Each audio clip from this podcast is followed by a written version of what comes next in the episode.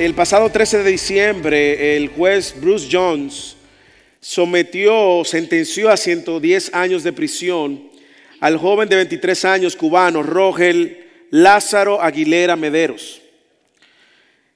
Él es un camionero que en el 2019 aplastó por accidente cuatro personas, perdieron la vida y un grupo más fueron heridos, resultaron heridos. Él chocó con una carga, él era un camión de carga y chocó con varios carros que estaban parados en la interestatal número 70 en Denver, Colorado. Los, fiscales del caso que hicieron el caso argumentaron que Aguilera había tenido varias oportunidades de evitar esa tragedia y no lo hizo. Y la sentencia de 110 años de prisión para muchos parece injusta, parece mucho, pero el estado de, Colorado, esa es la sentencia mínima. Se levantaron y se han levantado más de casi 5 millones de firmas tratando de pedirle a los jueces que revisen la condena. El juez Bruce Jones, a la hora de dictar sentencia, también se vio que era demasiados años y él dijo, lo que sí diré es que si tuviera la discreción, esta no sería mi sentencia, dijo el juez del distrito de Colorado. Como dije, este juicio ha generado mucha consternación, sobre todo en la comunidad hispana. Y el juicio, pues, es el resultado de las evaluaciones de las pruebas sometidas por un fiscal ante alguien que ha faltado la ley y un juez que tiene la responsabilidad de ver las pruebas y dictar sentencia. ¿Cuál es la sentencia? Siempre una de dos, culpable o inocente. Esa historia que es acabo de mencionar, que sucedió recientemente, tiene mucho en común con nosotros, hermanos. Nosotros, todos los que estamos aquí, sin excepción, sin excepción, somos, somos este joven Aguilera Mederos. Todos los que estamos aquí, sin excepción, violamos la ley de Dios y merecimos, merecíamos un justo castigo, juicio eterno. Y ese juicio eterno ese castigo eterno es el resultado de haber ofendido, haber ofendido a un Dios que es santo, santo, santo, y más aún el haber violado los mandamientos de Dios. Así como ese juez condenó a 110 años, el rey de reyes volverá a condenar a todas las naciones. Y si usted le habla a una gente y le dice que va a ser condenada a la eternidad por desobedecer la ley de Dios, usted va a encontrar gente que dice eso es injusto. ¿Cómo es posible que Dios pueda condenar por tantos años? No es justo, es justo porque ofendimos a un Dios eternamente santo. La única diferencia es de este juicio y del juicio final es que en el juicio final algunos serán declarados inocentes, no porque son inocentes, sino van a ser declarados justos porque siendo culpables corrieron al Rey de Reyes por perdón, salvación, y se rindieron a su señorío durante estuvieron vivos. Los demás recibirán una justa condenación. Y el texto que tenemos hoy justamente es la continuación ante y la culminación de la respuesta a la pregunta que los discípulos hicieron a Jesús, ¿cuándo será tu segunda venida? Usted recuerda en Mateo 24 parte del 25, y él está cerrando ya el último sermón que Jesús dio, el sermón en el monte de los olivos. El primer sermón fue en el monte, el sermón del monte, en Mateo 5 empezó, y ahora él está cerrando su último sermón público. Y él está cerrando con estas palabras. Cuando el Hijo del Hombre venga, se reunirán todas las naciones y él juzgará a todos. Algunos para galardonarlos eternamente y otros para juicio eterno. Mateo ha sido consistente enseñándonos algunas cosas. Mateo nos ha enseñado de manera consistente y no podemos perder de vista el contexto de Mateo. Mateo nos ha enseñado de manera consistente que Jesús es el rey prometido, el Mesías que iba a venir. Linaje del linaje de David. Mateo nos ha dicho eso una y otra vez. También Mateo nos ha enseñado que el ministerio de Jesús se caracterizó por tener compasión por el necesitado, compasión por aquellos que los líderes religiosos habían desechado, lo que eran los últimos en la sociedad. Por eso cuando Jesús dice los últimos serán los primeros, se está refiriendo a esos que los líderes religiosos consideraban los últimos. ¿Quiénes eran? Los pecadores, los cobradores de impuestos, las prostitutas, los que estaban enfermos, que no tenían ningún tipo de esperanza, porque los líderes religiosos habían dicho que si estabas enfermo con lepra, ceguera e invalidez, era resultado del juicio de Dios sobre tu vida. Y esa gente estaba sin esperanza. Nosotros vemos de manera consistente a Jesús teniendo compasión por ellos y también vemos a Jesús de manera consistente, sobre todo en el sermón del monte y en este sermón, haciendo una clara distinción entre quién es un verdadero seguidor de Jesús y quién es un falso seguidor de Jesús, quién es un verdadero cristiano y quién es un falso cristiano, quién es un verdadero maestro y quién es un falso maestro. Así que este texto de hoy es mi oración que pueda servirnos para animar a todo el que está en Cristo y que al final de este año usted salga animado. Pero aquellos que no están en Cristo salgan confrontados y puedan salir de esa puerta reconsiderando cuál es su posición delante de Dios y rindiéndose a su señorío. ¿Por qué? Porque el juicio de Jesús es seguro con su segunda venida. Así que yo quiero invitarte que hagamos un viaje al futuro como la película Back to the Future, te pongas el cinturón y de repente viajemos y nos situemos en este tiempo. Ya han pasado todas las cosas, cielo, la tierra, pasó, es tiempo del juicio. Hemos tenido la escritura por años, evangelistas por años, personas predicándonos por años. Y ahí estamos, todos perecieron. Algunos fueron tomados, otros perecieron, pero aquí estamos todos, de todas las naciones. Vamos a ver qué dice Jesús que va a pasar. Lea conmigo Mateo 25, del versículo 31 al 46. Pero cuando el Hijo del Hombre venga en su gloria y todos los ángeles con él, entonces se sentará en el trono de su gloria y se serán reunidas delante de él todas las naciones de la tierra. Y separará a uno de otros, como el pastor separa las ovejas de los cabritos. Y pondrá las ovejas a su derecha y los cabritos a su izquierda. Entonces el rey dirá a los de su derecha, venid, benditos de mi Padre, heredad del reino preparado para vosotros desde la fundación del mundo. Porque tuve hambre y me diste de comer, tuve sed y me diste de beber, fui forastero y me recibiste, estaba desnudo y me vestiste, enfermo y me visitaste, en la cárcel y viniste a mí. Entonces los justos le responderán diciendo, Señor, ¿Y cuándo te vimos hambriento y te dimos de comer o sediento y te dimos de beber? ¿Y cuándo te vimos como forasteros y te recibimos o desnudo y te vestimos? ¿Cuándo te vimos enfermo o en la cárcel y, vinimos a ti? Respondiendo el rey les dirá, en verdad os digo que en cuanto lo hiciste a uno de estos hermanos míos, aún a los más pequeños, a mí lo hiciste. Entonces dirá a los de la izquierda, apartaos de mí, malditos, al fuego eterno que ha sido preparado para el diablo y sus ángeles. Porque tuve hambre y no me diste de comer, tuve sed y no me, y no me diste de beber, fui forastero y no me recibiste. Estaba desnudo y no me visitaste, enfermo y en la cárcel y no me visitaste, no me vestiste y no me visitaste. Entonces ellos también responderán diciendo, Señor, ¿cuándo te, vimos hambriento o sediento? o como forastero, o desnudo, o enfermo, o en la cárcel y no te, no te servimos. Él entonces le responderá diciendo, en verdad os digo que en cuanto no lo hiciste a uno de los más pequeños de estos, tampoco a mí lo hiciste. Y estos irán al castigo eterno, pero los justos a la vida eterna. No sé si cuando usted ve este sermón ve en las últimas palabras de Jesús una vez más la intención de hacer una clara distinción entre sus ovejas y los cabritos. Ha sido consistente en el Evangelio de Mateo.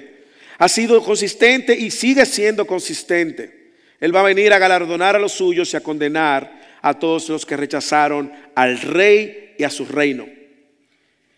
Nosotros como cristianos, a la luz de este texto, tenemos que como cristiano, primero dar gracias a Dios que somos considerados sus ovejas. Vivir a la luz de esa verdad. Responder a la luz de esa verdad. Testificar acerca de esa verdad. Y si no, aquellos que son que no son cristianos, reconsiderar cuál es su posición delante de Dios, porque así como la segunda venida de Jesús es segura, el juicio también va a ser seguro. El rey juzgará las naciones y al venir a juzgar las naciones va a hacer dos cosas importantes. Y esto es lo que yo quiero que usted aprenda, esta, esta tarde. Dos cosas. Uno, cumplirá la promesa de galardonar a los suyos. Y dos, condenará a todos los que le rechazó, los que le rechazaron. Cumplirá las promesas de galardonar a los suyos y condenará a todo el que los rechazaron. Vamos al primer punto. Yo voy a hacer tres preguntas en este primer punto y dos la voy a responder en el primer punto y al final voy a hacer una voy a responder la última pregunta. Lo primero es que el rey cumplirá sus promesas, su promesa de galardonar a los suyos. Lea detenidamente, hermanos, el versículo, los versículos del 31 al 40. Lea, observe, deje que la palabra de Dios le hable. Pero cuando el Hijo del Hombre venga en su gloria y todos los ángeles con él, entonces se sentará en el, en, el trono de su gloria y serán reunidas delante de él todas las naciones y separará uno de otros, como el pastor se baja, separa las ovejas de los cabritos. Y pondrá las ovejas a su derecha y a los cabritos a su izquierda entonces el rey dirá a los de su derecha, venid benditos de mi Padre, heredad el reino preparado para vosotros desde la fundación del mundo. Porque tuve hambre y me diste de comer, tuve sed y me diste de beber, fui forastero y me recibiste, estaba desnudo y me vestiste, enfermo y me visitaste, y en la cárcel y viniste a mí. Entonces los justos responderán diciendo, Señor, ¿cuándo te vimos hambriento y te dimos de comer o sediento y te dimos de beber? ¿Y cuándo te vimos como forastero y te recibimos o desnudo y te vestimos? Cuando te vimos enfermo en la cárcel y vinimos a ti? Respondiendo el rey, les dirá, en verdad os digo, que en cuanto le hiciste a uno de estos hermanos míos, aún los más pequeños, a mí lo hiciste. Como dije, estas son las últimas palabras de Jesús antes de ser crucificado. Estamos a dos días de su crucifixión, dos días de ser tomado dos días de ir al, al, aposento alto, tomar la última cena, el Passover, como dicen, Pascua, y luego ser traicionado por Judas y posteriormente llevado a un juicio injusto. Recordemos, sin embargo, que estas palabras que Jesús está diciendo tienen una connotación futura, es decir, esto va a suceder cuando Él venga. Y tener este texto delante de, nosotros en esta tarde es una gracia de Dios. Es una gracia de Dios. ¿Por qué? Porque nos va a llevar a nosotros a reflexionar de nuestra vida espiritual y de nuestra posición en Cristo. Y si usted está en Cristo va a salir animado. Si no está en Cristo va a salir fuertemente confrontado. Y es una gracia de Dios que si tú no estás en Cristo salga confrontado al final de, este año. ¿Para, ¿Para? Para que tu vida pueda entonces verse a la luz de la verdad, de este juicio y de la salvación que Él tiene para los suyos. ¿Por qué estas palabras yo digo que son una palabra de gracia para nosotros hoy? Porque tienen dos propósitos, dije, animar a sus discípulos y confrontar a los que no son discípulos. O a aquellos que creen que son discípulos y no lo son. Entonces, este texto en el Evangelio nos va a mostrar varias cosas que yo quiero que veamos. ¿Quién es que da el galardón? ¿Quiénes son quienes reciben ese galardón? ¿Y cuál es ese galardón? Como dije, esas dos preguntas las vamos a resolver en el punto uno y la última de cuál es el galardón en el punto dos. ¿Quién está galardonando? El juez. Jesús. Pero mire cómo Jesús se llama él mismo, versículo 31. Pero cuando el Hijo del Hombre venga en gloria y todos los ángeles con él, entonces se sentará en el trono de su gloria. Jesús aquí está usando el título mesiánico. ¿Qué es un título mesiánico? Es un título con el que Jesús se identificaba y que había, sido dado por el profeta Daniel en Daniel capítulo 7. Todos los judíos sabían que el Mesías iba a ser el Hijo del Hombre, según Daniel. Y cuando leemos Daniel capítulo 7, versículo 13 y 14, diga, escuche y dígame si esto no suena a Mateo capítulo 25, versículo 31. Dice Daniel capítulo 7, 13 y 14, seguí mirando en las visiones nocturnas y he aquí con las nubes del cielo venía uno como hijo de hombre que se dirigió al anciano de días y fue presentado ante él y le fue dado dominio, gloria y reino para que todos los pueblos, naciones, lenguas le sirvieran. Su dominio es un dominio eterno que nunca pasará y su reino uno que no será destruido. ¿No le suena esto a Mateo 25, 31? Cuando el Hijo del Hombre venga en gloria y todos sus ángeles con él, se sentará en el trono de gloria y reunirá a todas las naciones. Lo primero es que debemos de ver es que este es el Hijo del Hombre del cual Daniel había profetizado. Es el Mesías que iba a traer salvación y redención para todos, todas las naciones. Lo segundo es que el texto infiere que Jesús es Dios. No solamente que es el Hijo del Hombre, sino que es Dios mismo. ¿Dónde está Moisés? En el versículo 32. Y serán reunidas delante de él todas las naciones y separará los, separará los unos de los otros, como el pastor separa las ovejas de los cabritos y pondrá las ovejas a su derecha y los cabritos a su izquierda. Aquí es evidente que solamente Dios es omnisciente, todo lo sabe para saber quiénes van a ser ovejas y quiénes van a ser cabritos. Pero no se quede ahí solamente. Si hay algo que Mateo ha hecho de manera magistral, ha sido conectar el Antiguo Testamento con su Evangelio. Y en el Antiguo Testamento el pueblo de Israel sabía y esperaba que Dios, solo Dios, iba a separar a las ovejas cuando Él llegara. Escucha Isaías capítulo 40, versículos 10 y 11. He aquí el Señor Dios vendrá con poder y su brazo gobernará por él. He aquí, él está, he aquí, con él está su galardón. Mm, suena familiar, recompensa. Y delante de él su recompensa. Como pastor apacentará su rebaño, en su brazo recogerá los corderos y en su seno los llevará y guiará con cuidado a los recién paridos. Usted está viendo el mismo lenguaje de Isaías en Mateo. Solo Dios, ellos lo sabían. Ellos esperaban que Dios viniera a separar el redil de quienes no eran redil. Así que el texto nos está diciendo que quien va a traer el juicio es Jesús, que es el Hijo del Hombre, que es Dios, pero hay algo más. Es rey y juez. Es rey y juez. Lea el versículo 34 en adelante. Entonces el rey dirá a los de su derecha, venid benditos de mi Padre, heredar el reino preparado para vosotros desde la fundación del mundo. Y luego que va a decir en el versículo 40, el rey les dirá, en verdad os digo que en cuanto hiciste a uno de estos hermanos míos, aún a los más pequeños me lo hiciste a mí.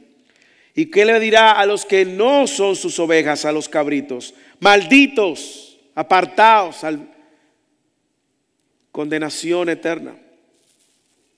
Así que aquí vemos que quien va a estar delante de este juicio es Jesús mismo, quien es el Mesías que había sido prometido, según Daniel, el Hijo del Hombre.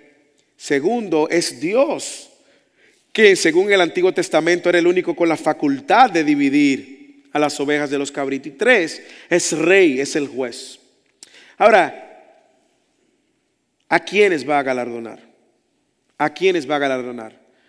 Usted ha escuchado por ahí gente que no quiere aceptar la verdad de que Dios va a traer juicio a quienes no crean en Él. Y usted va a encontrar a gente que le va a decir, no, es que Dios es amor. Y como Dios es amor, Dios no va a condenar a nadie. ¿Usted no se ha escuchado con eso? No, eso no es lo que dice la Biblia. Dios dice que hay juicio para aquellos que rechacen al Mesías. Por lo tanto, no todos van a ser galardonados. ¿Quiénes van a ser galardonados? Primero, dice el texto que son las ovejas, sus ovejas de todas las naciones. Lea el versículo 32. Y serán reunidas delante de él todas las naciones y separará a los unos de los otros como el pastor separa las ovejas de los cabritos. Todas las ovejas de todas las naciones. Y déjame decirle qué está sucediendo aquí. Jesús le está rompiendo un paradigma a los judíos. Los judíos creían que la salvación solo era para los judíos. Y Jesús le está diciendo, no, no, no. Ustedes recuerdan lo que la promesa de Abraham, ¿qué dice Abraham 22? 18. En tu simiente serán benditas que todas las naciones de la tierra. Y Jesús está reuniendo a todas sus ovejas de todas las naciones. Ahora, hay una pregunta que surge a la luz de esa verdad. Entonces, pastor, ¿quiénes son sus ovejas? Yo no tengo todo el tiempo, me encantaría explicarle, pero voy a usar dos textos para que usted sepa quiénes son sus ovejas. Recuerda que estamos en el fin, en el fin, segunda venida, juicio, ya aquí no hay vuelta atrás, aquí no hay chance de volver atrás y arreglar las cosas, juicio final. Y durante todo este tiempo tuvimos el consejo completo de Dios. Por lo tanto, en ese tiempo futuro ya usted sabía toda la voluntad de Dios. Por lo tanto, vamos a ver lo que dice Juan. ¿Quién es una oveja? Juan 10, 14 dice, yo soy el buen pastor y conozco mis ovejas y las mías me conocen. Por lo tanto, las ovejas son aquellas que conocen al pastor y el pastor la conoce. Tengo que hacer una aclaración porque una y otra vez Mateo lo ha aclarado. No son personas que creen que conocen a Dios. No son personas que creen que conocen a Jesús. Son personas que conocen al pastor de tal manera que responden en una vida de obediencia a lo que el pastor le, les invita a hacer luego de que lo ha salvado. El pastor le ofreció la salvación, corrió corrimos a Él como Salvador, nos rendimos a Él por su señorío y luego vivimos a la luz de lo que Él ha hecho y lo que nos invita a hacer. Lo segundo que Juan dice es, en consonancia con esto, en capítulo 10, 27, es que sus ovejas oyen su voz y le siguen. Juan 10, 27 dice, mis ovejas oyen mi voz y me siguen. Mis ovejas oyen mi voz, yo las conozco y me siguen. Y yo les doy, y yo les doy vida eterna y no perecerán jamás. Ni nadie, nadie las arrebatará de mis manos. Nadie, nadie es Nadie. ¿Por qué? Bueno, él sigue diciendo, porque mi padre que me la dio es más fuerte que todos. Pero no es el tema. Así que vemos dos cosas a la luz de Juan. Las ovejas del Señor y del pastor son ovejas que conocen al pastor y el pastor la conoce. Segundo, son ovejas que han escuchado la voz y han respondido esa gracia, ese llamado irresistible. Y como han respondido al llamado de Dios, son sus seguidores. Son sus seguidores con todo lo que implica seguirle. La pregunta, hermanos, que es clave en esta tarde que usted debe de responder es si usted es una oveja del Señor. No salga de esa puerta si usted no tiene claro esa pregunta, esa respuesta. No salga. Mire, mejor quédese aquí en el altar hasta que usted quede claro. No salga de esa puerta si usted no está seguro de que usted es una oveja que ha decidido seguir. ¿Cómo lo sé, pastor? Bueno, tenemos mucho tiempo fuera del sermón, pero una de las cosas que usted debe de hacer es que usted está siguiendo al Señor con todo lo que implica. Si alguno quiere ser mi discípulo, que nieguese a sí mismo, tome su cruz cada día y sígame. Usted debe responder esa pregunta. Nadie la puede responder por usted. La Biblia dice que el Espíritu Santo da testimonio a nuestro espíritu de que somos sus hijos en romano. Pero lo primero es que quienes van a ser galardonados son sus ovejas. Segundo, quienes van a ser galardonados son aquellos que han sido bendecidos por el Padre, en el Padre. ¿Qué significa eso? que el Señor me bendijo porque tengo un carro, porque tengo una casa, porque tengo... No, no, no, no, no, no es eso que se refiere. Esto tiene otra connotación. Mire cómo dice el versículo 34. Entonces el rey le, le dirá a los de la derecha, venid, benditos, bendecidos de mi Padre. Eso nos abre otra pregunta. ¿Qué significa ser bendecido por el Padre? Cuando yo Pienso en eso, cuando usted piensa en eso, ¿qué es lo primero que le viene a la mente? ¿Qué significa que yo soy bendecido por el Padre?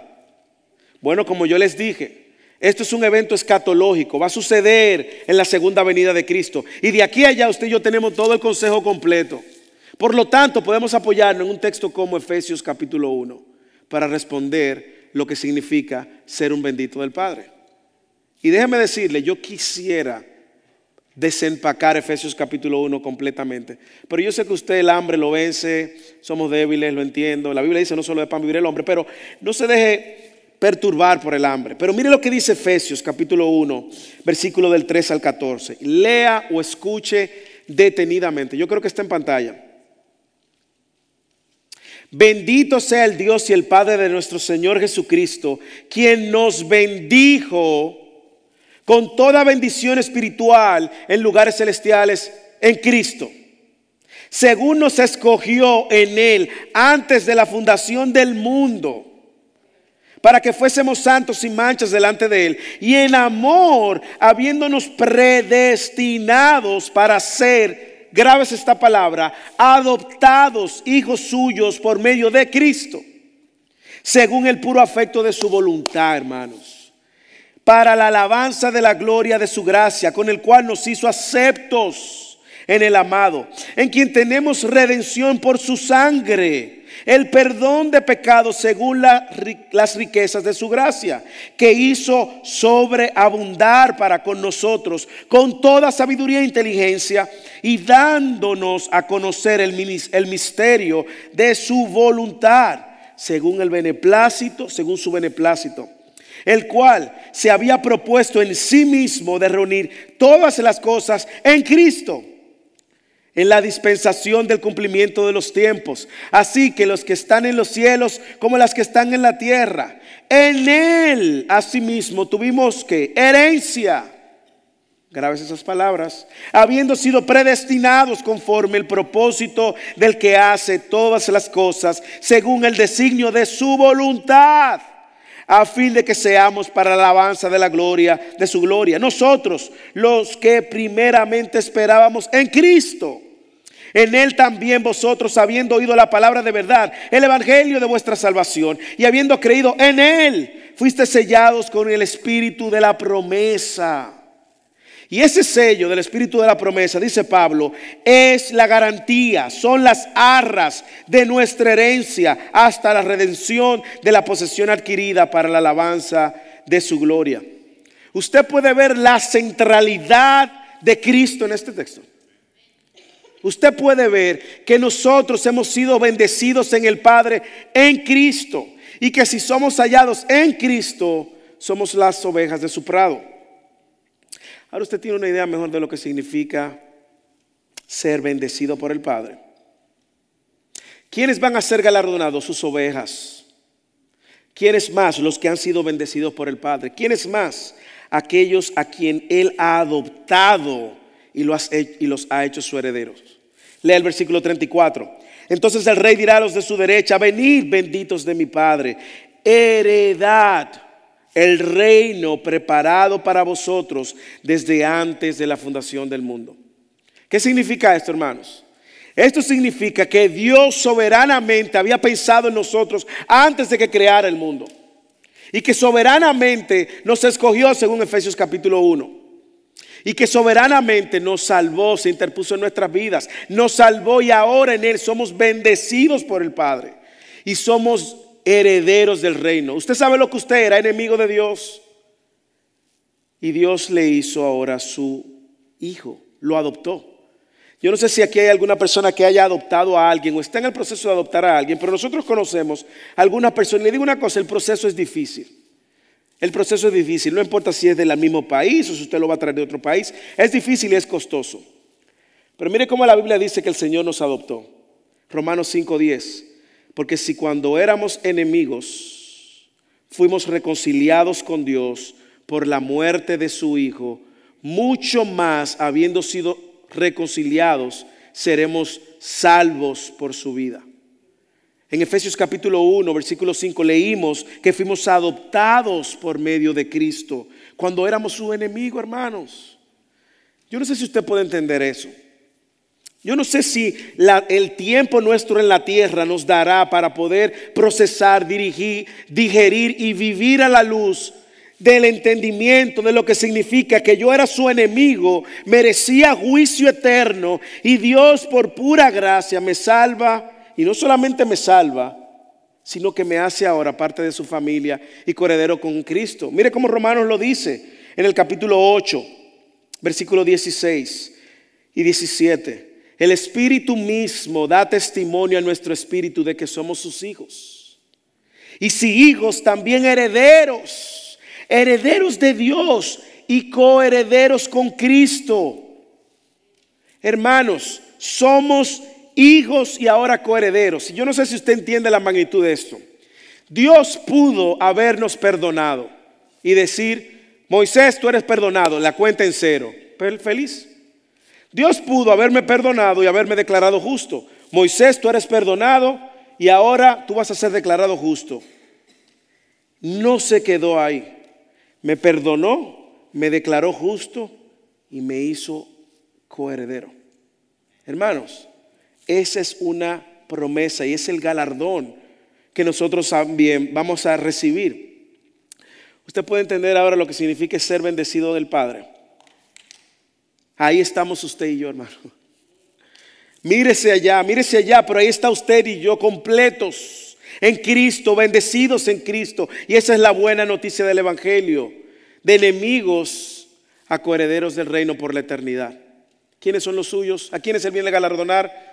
Vaya conmigo, yo lo voy a estar repitiendo, a sus ovejas, a los que han sido bendecidos por el Padre, a aquellos que Él ha adoptado como herederos del reino, pero hay más.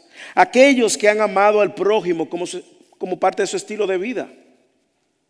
Lee el versículo 35 en adelante.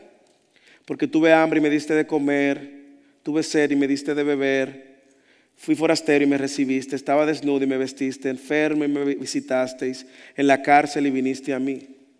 Señores, ¿usted ha notado que este era el estilo de vida de las ovejas del Señor? ¿Cómo usted lo sabe, Moisés? Hermano, porque ellos mismos se sorprenden. Cuando le dicen, ¿y cuándo hicimos esto, Señor? Pero ¿y cuándo fue que lo hicimos, Señor? Ay, mi hijo, por cuanto lo hiciste a uno de mis hijos, de mis hermanos, me lo hiciste a mí. Este era el estilo de vida de esta gente. Ellos operaban en ese modo y no sabían que sirviéndole al prójimo, a sus hermanos en Cristo, le estaban sirviendo a Cristo mismo. Este era su estilo de vida, hermanos. Y a mí me encanta porque aquí deja muy claro que sus hermanos son quienes hacen la voluntad del Padre. En el contexto de Marcos, Marcos 12:50, cualquiera que hace la voluntad de mi Padre que está en los cielos es mi hermano y mi hermana. Y algunos entienden que se está refiriendo a cómo ellos, sus ovejas, los bendecidos por el Padre, recibieron a los proclamadores del Evangelio también. Que cuando estaban presos lo visitaron, cuando eran forasteros le sirvieron, cuando estaban desnudos le sirvieron. Son hermanos en Cristo. Yo puedo analizar mi vida hoy y ver si mi corazón tiene afecto por mis hermanos. Y si mi vida es una vida caracterizada por un servicio voluntario, sacrificial, sin acepción de persona, a mis hermanos. Me encanta que ellos mismos no sabían que estaban sirviéndole a Dios. ¿Cuándo hicimos esto? Así, ¿quiénes son los suyos? ¿A quiénes se viene a galardonar? Vamos a revisarlo. Sus ovejas, aquellos que han sido bendecidos por el Padre, aquellos que Él ha adoptado y los ha hecho heredero del reino, aquellos que aman al prójimo como estilo de vida, pero finalmente, no pierda de vista algo, aquellos a quien Él ha declarado justo. Lea el versículo 37. Mire cómo Jesús le llama. Entonces los, ¿quiénes? Justos. Le respondieron diciendo, Señor, ¿cuándo te vimos hambriento y te dimos de comer o sedientos y te dimos de beber? ¿Y cuándo te vimos como forastero y te recibimos o desnudo y te vestimos? Él los declaró como justos. Déjeme explicar eso. Eso. Porque nosotros tenemos la idea de que vamos a ser justo por mi comportamiento aquí. Mi comportamiento aquí manifiesta la obra de Dios en mi vida. Esa es la verdad. Yo he sido salvo. Cuando me salvó empezó un proceso de santificación hasta que Cristo venga. Pero de lo que está hablando aquí es de esta declaración judicial, donde todo el mundo, sin excepción, merecía juicio. Porque éramos que culpable. Y Él nos declara justo. Seremos llamados justos, escucha hermano y hermana, no porque somos justos, sino porque hemos sido justificados por Cristo. Hemos sido declarados justos por Cristo. ¿Cómo funciona eso? La Biblia nos explica. Romanos capítulo 5, versículo 1. Por tanto, siendo justificados por la fe, tenemos paz para con Dios por medio de nuestro Señor Jesucristo. Eso en el capítulo 5, versículo 1. En el mismo capítulo, en el versículo 18 dice, así pues, tal como por una transgresión resultó la condenación de todos los hombres,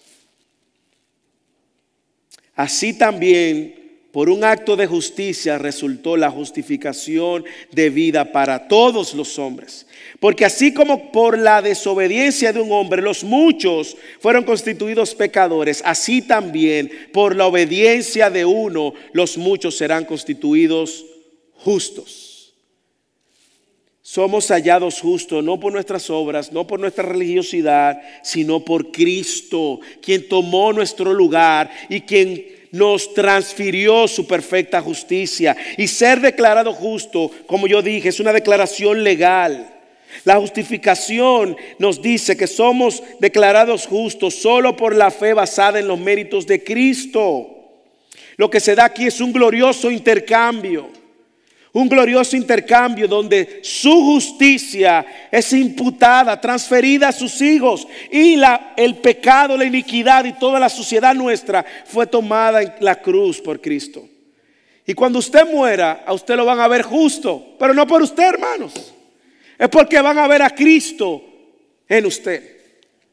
Esa es la buena noticia. Nadie en esta tierra puede llenar el estándar de rectitud que Dios demanda. No hay manera, hermanos. No hay manera. Cristo lo llenó, el estándar de rectitud y ahora los que están en Cristo son declarados justos, hermanos.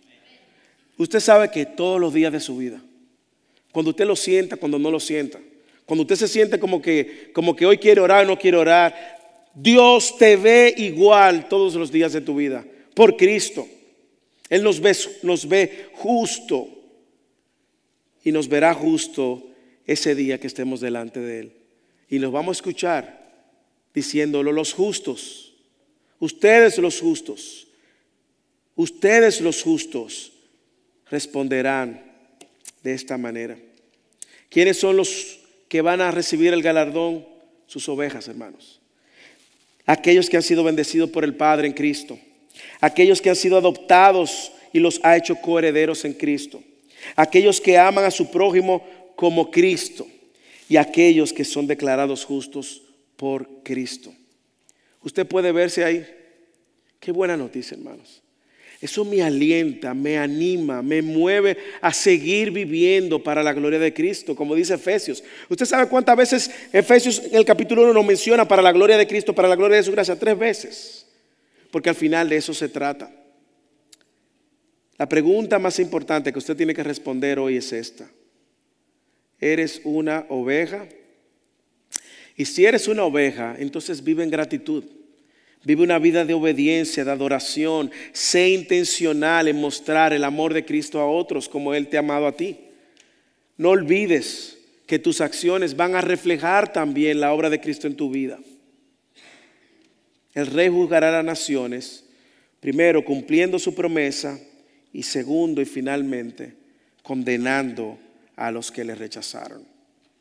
Lee el versículo 41 al 46. Entonces dirá también a los de su izquierda, apartaos de mí, malditos al fuego eterno que ha sido preparado para el diablo y sus ángeles. Porque tuve hambre y no me diste de comer, tuve sed y no me diste de beber, fui forastero y no me recibiste, estaba desnudo y no me viste enfermo, y en la cárcel y no me visitaste. Entonces ellos también responderán diciendo, Señor, ¿cuándo? ¿Cuándo te vimos de esa manera? ¿Cuándo no te ministramos? Versículo 45. Él le responderá, en verdad os digo, que en cuanto no lo hiciste a uno de los más pequeños de estos, tampoco a mí lo hiciste. Y estos irán al castigo eterno, pero los justos a la vida eterna. El rey juzgará a las naciones de acuerdo a cómo respondimos a la buena nueva de salvación. El Salvador vino a salvar y la gente lo rechazó. A lo suyo vino y los suyos no le recibieron. La oferta de salvación fue declinada. El Evangelio, la manera como estos respondieron al Evangelio, ya lo ha condenado en sí mismo. Estos son condenados. Y lo que más me llama la atención es que estos creen que conocen a Dios. ¿Cómo le llaman? Señor, ¿cuándo te hicimos esto? ¿Cuándo dejamos de servirte? Ellos creen que conocen al Señor. ¿No le parece esto las palabras de Mateo 7, 22, 21 y 22? No todo el que dice entrará al reino de los cielos, sino el que hace la voluntad de mi Padre. Versículo 23 que dice, en aquel día muchos vendrán a mí. ¿Cuál día, hermanos? ¿En cuál día usted cree que Mateo 7 se está refiriendo? Ese día. En este día, el día del juicio. En aquel día muchos vendrán a mí. Señor, Señor, no profetizamos en tu nombre. En tu nombre echamos fuera demonios y en tu nombre hicimos muchos milagros. Y entonces les declararé las mismas palabras. Apartaos de mí, jamás os conocí los que practican iniquidad. Usted ve por qué Jesús ha sido tan intencional en mostrar una diferencia entre verdaderos cristianos y falsos. Porque mucha gente va a ser engañada por estos milagros y estas profecías. Y el Señor le va a decir, nunca te conocí. Apártate.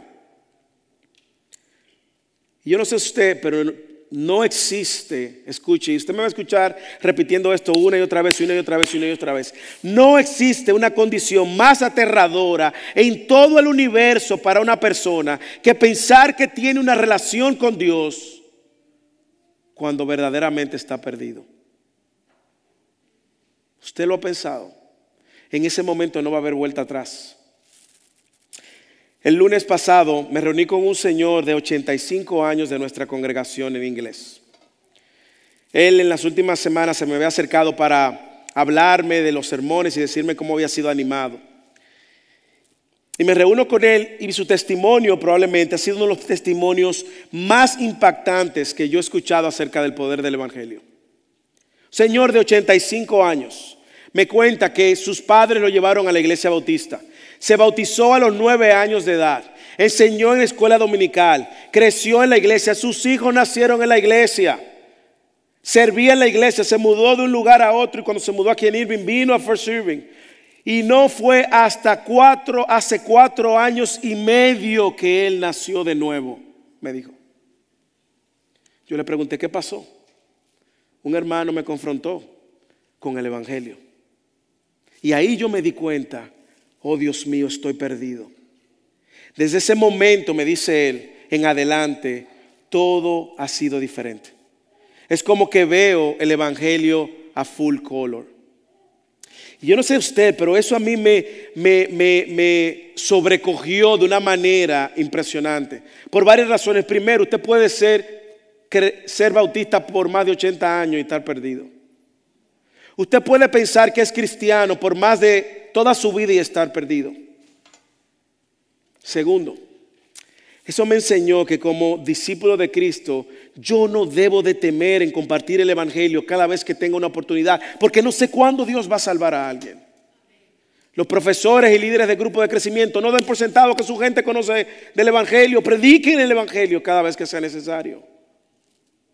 Pero también me recuerda la abrumadora gracia escandalosa de Dios, de que le permitió a este Señor vivir más de 80 años para encontrarse con su Señor.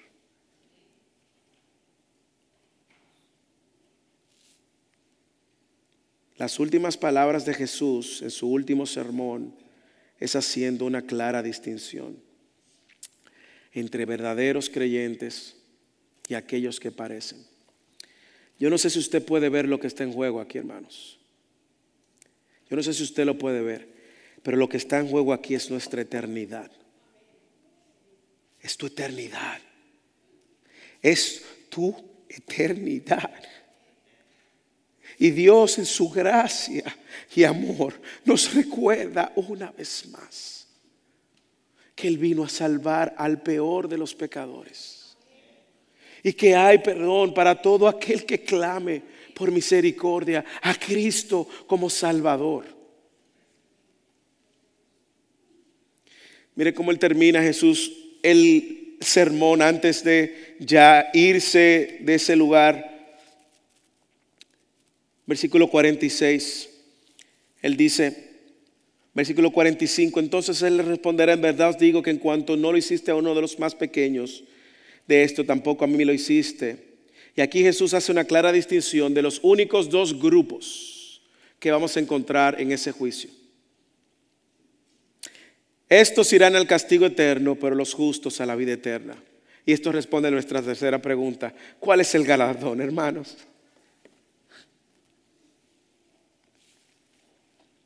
Una vida eterna con Él. En el capítulo en, el, sermón de la semana pasada, cuando él le decía, eh, ven mi siervo fiel, en lo poco fuiste fiel, sobre lo mucho te pondré, entra en el gozo de tu Señor. Y la semana pasada aprendimos que el Señor mismo es el galardón. Es una eternidad con Él. Juan capítulo 3, versículo 16, usted lo ha escuchado. Porque de tal manera amó Dios al mundo que dio a su Hijo unigénito para que todo aquel que en Él cree no se pierda, mas tenga vida eterna. Y usted sabe que dice el 18, unos dos versículos más adelante. El que cree en el Hijo no es condenado, hermanos. Pero el que no cree ya ha sido condenado porque no ha creído en el nombre del unigénito Hijo de Dios. Por lo tanto, hermanos, hoy es un día de salvación y de gozo de salvación, si tú hoy te has dado cuenta que tú no estás en la posición que debería de estar como una oveja, bendecido por el Padre, adoptado para la herencia que Él nos ha dado, declarado justo. La buena noticia es que Él hoy te invita una vez más a reconsiderar cómo estás delante de Él y a rendirte. Darte cuenta que esta vida está pasando, estamos despidiendo un año. Y cada año que despedimos es un año más cerca de este juicio. Cada año que pasa es un año más cerca de este juicio. ¿Cómo te vas a presentar delante de Él? ¿Declarado justo por sus méritos? ¿O vas a tratar de venir delante de Dios con tus propios méritos? Ahí va a ser el llorar y el crujir de dientes. Pero si estás en Cristo, si estás en Cristo, nos espera el galardón más grande, la vida eterna, Dios mismo, hermanos. Cada vida, cada año que pasa, cada año que pasa es un año más cerca de vivir una eternidad con Él. Que Dios nos ayude y que nuestro corazón en el 2022 sea un corazón desbordado para vivir a la luz de ser como discípulos de Cristo. Que el Señor nos ayude continuamente a dar gracias a Dios, a vivir en obediencia, en gratitud por lo que Él ha hecho por nosotros. Que Dios nos ayude, hermanos a ser dignos representantes de Él aquí en la tierra, ser valientes en compartir el Evangelio sabiendo que la salvación es del Señor. Padre, a sus hijos, sean fieles testificándoles de Cristo. Si se salvan o no se salvan, es prerrogativa de Dios, pero sean fieles predicándole el Evangelio de Cristo. Al final de cuentas lo que importa. La educación que tú le des se va a quedar. Los carros que le des se va a quedar. La casa que le des se va a quedar. Pero Cristo, y cuando tú te presentes delante de Él, vayas con la conciencia donde le digas, Señor, yo fui fiel. Demos gracias al Señor cada segundo de nuestra vida. Porque en Él, en Cristo, por pura gracia hemos sido salvos. Oremos. Ayúdanos, Señor, a atesorarte en el 2022 por encima de todo. Ayúdanos a verte a ti como nuestro mayor tesoro, como nuestro mayor bien. Padre, gracias por recordarnos que tu gracia es mayor que nuestros pecados. Ayúdanos, Señor, a ser fieles mientras vivimos el resto de nuestras vidas, de cara a la eternidad y este glorioso encuentro donde algunos serán juzgados y otros galardonados. En el nombre de Jesús.